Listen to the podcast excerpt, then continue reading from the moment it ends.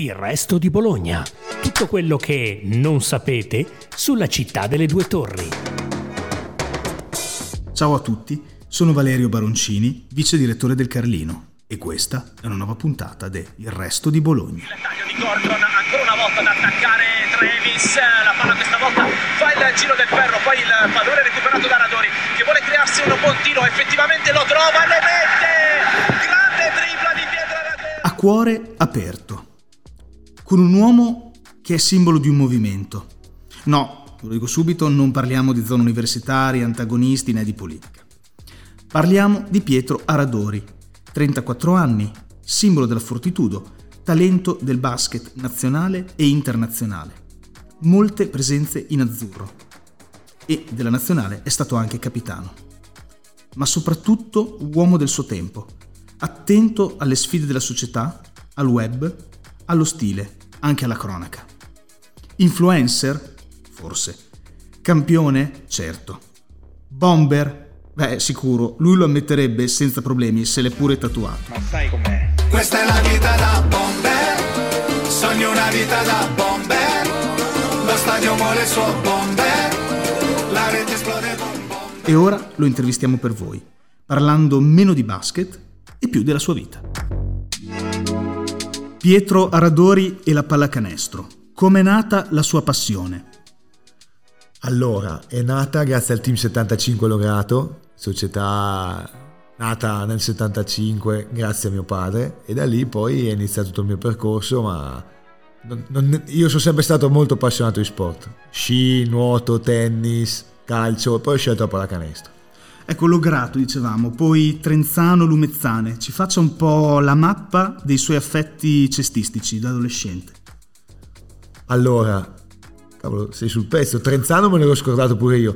Eh, no, sono andato a Lumezzane per un paio di anni e facevo su e giù da Lograto e andavo a scuola a Brescia, era un po' scomodo, però sono stati due, due begli anni, dopodiché sono andato via di casa, sono andato a casa al Pusterlengo per eh, tre anni e da lì è iniziato il mio percorso. Eh, ed eravamo una bella, una bella realtà a casa Pusterlengo, eh, molto bella. Pietro, quando si parla di sport, si pensa soprattutto a quando si è anche bambini. E lei che bambino era? Ma eh, allora ero un bambino sicuramente iperattivo, sportivo, un pochino ribelle, eh, però molto molto curioso di tante cose, non solo sullo sport, ma in generale ero molto curioso. Ecco, abbiamo parlato delle squadre dove è nato, poi sicuramente forse la prima un po' più importante della sua carriera è Imola, insomma, dove poi io e lei ci siamo conosciuti tanti anni fa. Ecco, le volevo chiedere, a Imola eh, lei ha lavorato con Nando Gentile, con Enzino Esposito, cosa hanno significato quegli incontri? Come giustamente hai detto, Imola è stata la mia prima squadra eh, da professionista e l'allenatore era Nando Gentile, una leggenda basket italiano, eh, molto amico ovviamente di Enzino Esposito. Enzino ha scritto grande pagina per pallacanestro italiano e di Imola in, eh, Imola in particolare, quindi si allenava con noi ogni tanto e ho cercato di rubargli qualche segreto, eh, non mi è riuscito molto bene, però comunque ci ho provato e Enzo rimane comunque un grande amico, una grande persona, come anche Nando. Beh, visto la carriera direi di sì, dai, qualcosa sì. Imola poi ti ha permesso di conoscere anche Bologna. Eh, lei ha frequentato le scuole a Bologna e quindi come ha visto Bologna nascere? Poi comunque con Esposito c'è anche un legame con la Fortitudo dove gioca adesso. Beh, eh, è vero, eh, il diploma di liceo l'ho preso a Bologna, sotto i portici, eh, ho stretto amicizie che conservo ancora adesso. Tra l'altro, settimana scorsa ho incontrato un mio, un mio amico che era mio compagno di banco eh, all'epoca e quindi è nata mia, insomma, il mio rapporto e la mia relazione, tra virgolette, con Bologna sin da ormai sono 15-16 anni. Ascolti, poi dopo lei ha fatto un sacco di squadre, ha giocato un po' dappertutto, è uno dei giocatori più importanti anche della nazionale di cui è stato capitano. Ma come tutti i giocatori di talento che diventano poi dei simboli, insomma, sono anche forse di più di quello che sono, cioè delle persone, poi alla fine lei ovviamente è anche diviso e quindi a volte riceve anche delle critiche. Come, come le vive le critiche? Le critiche ci sono e ci saranno sempre. Eh, io credo penso sempre che viene criticato eh, i migliori sportivi al mondo come LeBron James, Cristiano Ronaldo, Messi, mettici chi vuoi e figuriamoci non posso essere criticato io assolutamente. Eh, come hai giustamente detto, eh, alcune volte sono superiori eh, alla realtà, però le cerco di vivere nella maniera più, più, corretta e giusta possibile. Poi non c'è un modo di viverle, eh, ogni persona la affronta sua, nella propria maniera e cerco di non farmi influenzare troppo. Ecco. Adesso smetto di fingere e non le do più del lei. Ti do del tu, Pietro, tanto è inutile. Una, una, cosa interessante è questa, vieni chiamato doggy, il cagnaccio, eccetera. Allora ti chiedo di dare una zampata. C'è una critica che ti ha dato più fastidio di altre? Ma allora ce ne sono state talmente tante negli anni che non posso ricordarmele tutte. Me ne posso ricordare una che è di un buon amico, che è buon amico, che è riferito a un post mio frainteso nel, negli anni, aveva scritto da no defense a no vax e ed ha sbagliato in entrambe le cose ovviamente, gliel'ho anche detto, poi dopo ci siamo chiariti, e... però ecco insomma a parte la battuta, eh...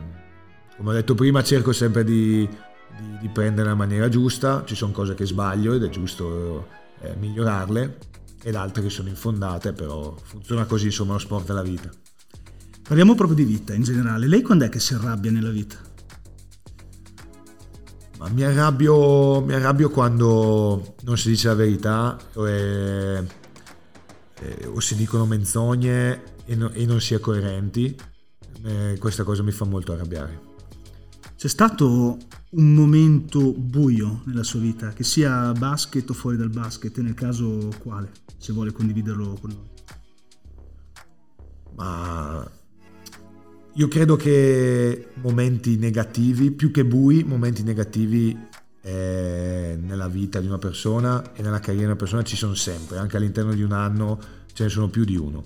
Secondo me è sempre come si affrontano ed è sempre vedere il lato positivo, il bicchiere mezzo pieno, piuttosto che vedere in maniera negativa. Io sono una persona molto positiva eh, e quindi momenti bui ce ne sono stati, eh, difficili altrettanto, però cerco sempre di vedere eh, il lato positivo delle cose.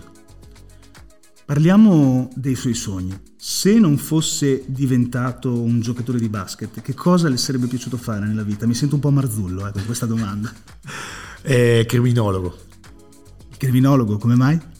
Perché, come ho detto prima, sono sempre stato sin da bambino molto curioso e mi intrigano le cose non chiare dove c'è da capire fun- cosa è successo o cosa non è, non è stato capito e, e, quindi proprio per questo eh, mi sarebbe piaciuto fare il criminologo. L'assumiamo eh, perché può essere utile anche al Carlino. Ma e poi ho capito che c'è una novità in corso giusto su questo tema. Eh, su cosa? Sul fatto dell'università? Avrei voluto iscrivermi a criminologia, sì, poi ho visto che era pieno di esami di diritto e non è, non è roba per me il diritto criminologia sì, poi dopo ho cambiato, ho cambiato ramo, ho fatto altre scelte.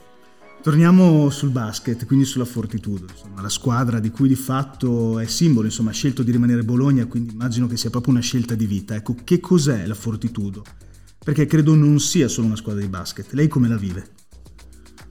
Ma io l'ho seguita fin da quando ero piccolino, ovviamente, e, e perché è una realtà eh, fondamentale la pallacanestro italiana. E poi dopo l'ho, l'ho conosciuta sulla mia pelle, è la squadra in cui sono stato e sono da più anni e che ho passato più anni nella mia carriera e quindi non posso solamente dirti che è una squadra, ma per me è stata una scelta di vita. Si avvicina ai 33 anni, ormai ci siamo, e che cosa chiede a 33 anni ancora al basket? E poi un po' più in generale alla vita, non voglio tirare in ballo il nostro Signore, insomma, però è una data importante.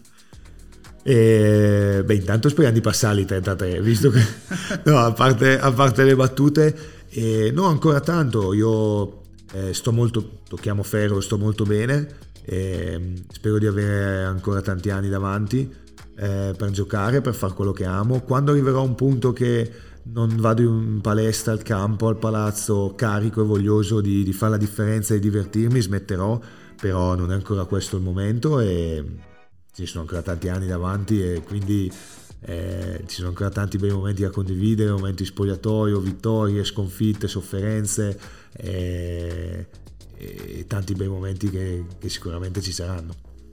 Con Riccardo Moraschini nei, nelle puntate scorse, anche lui giocatore della nazionale, abbiamo parlato di perversioni parlando di scarpe. Confesso che oltre alla perversione delle scarpe c'è anche quella dell'abbigliamento e con Pietro Radori la condivido. Quindi Pietro anche campione di stile, questo è innegabile. Quindi ti volevo chiedere che cos'è lo swag, se dovessi spiegare che cos'è a chi non sa cos'è.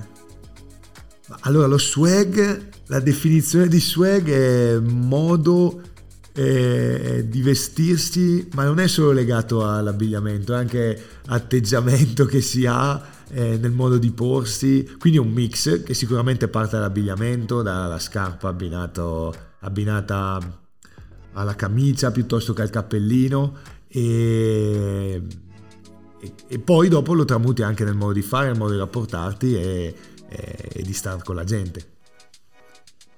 Arriviamo alle sneakers croce e delizia di ogni cestista, ma anche di tantissimi ragazzini oggi. Quindi, domanda numero uno, quante ne ha?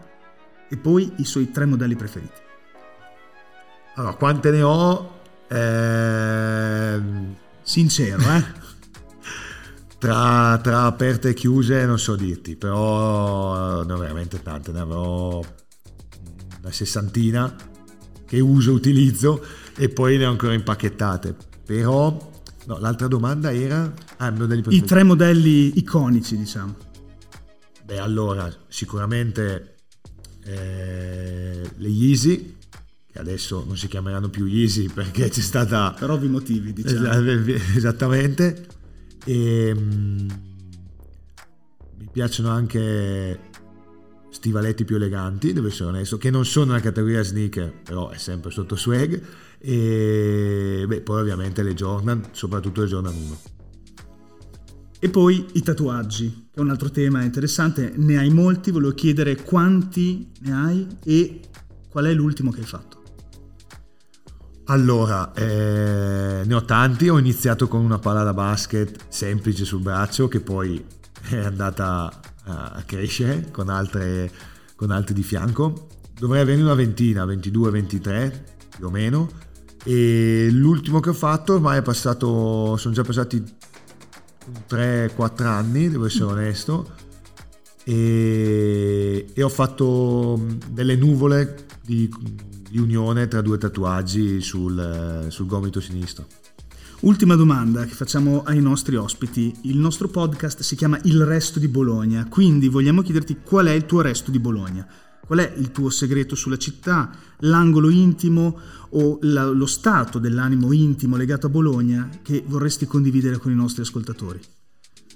allora ci sono tanti posti iconici e particolari. Eh, diciamo che eh, il posto, secondo me, eh, più strano, bello, anche romantico, potrei dirti la, la finestrella, che sembra di stare un po' a Venezia che è stata protagonista del nostro podcast. Ti do ah, questa sì? notizia, sì. Questo non lo sapevo, quindi è, è, che durante il weekend c'è una fila come fossi alla Sagrada Famiglia, mentre durante la settimana non se la considera nessuno, invece io ci vado durante la settimana e quindi quello è il mio posto eh, del cuore di Bologna.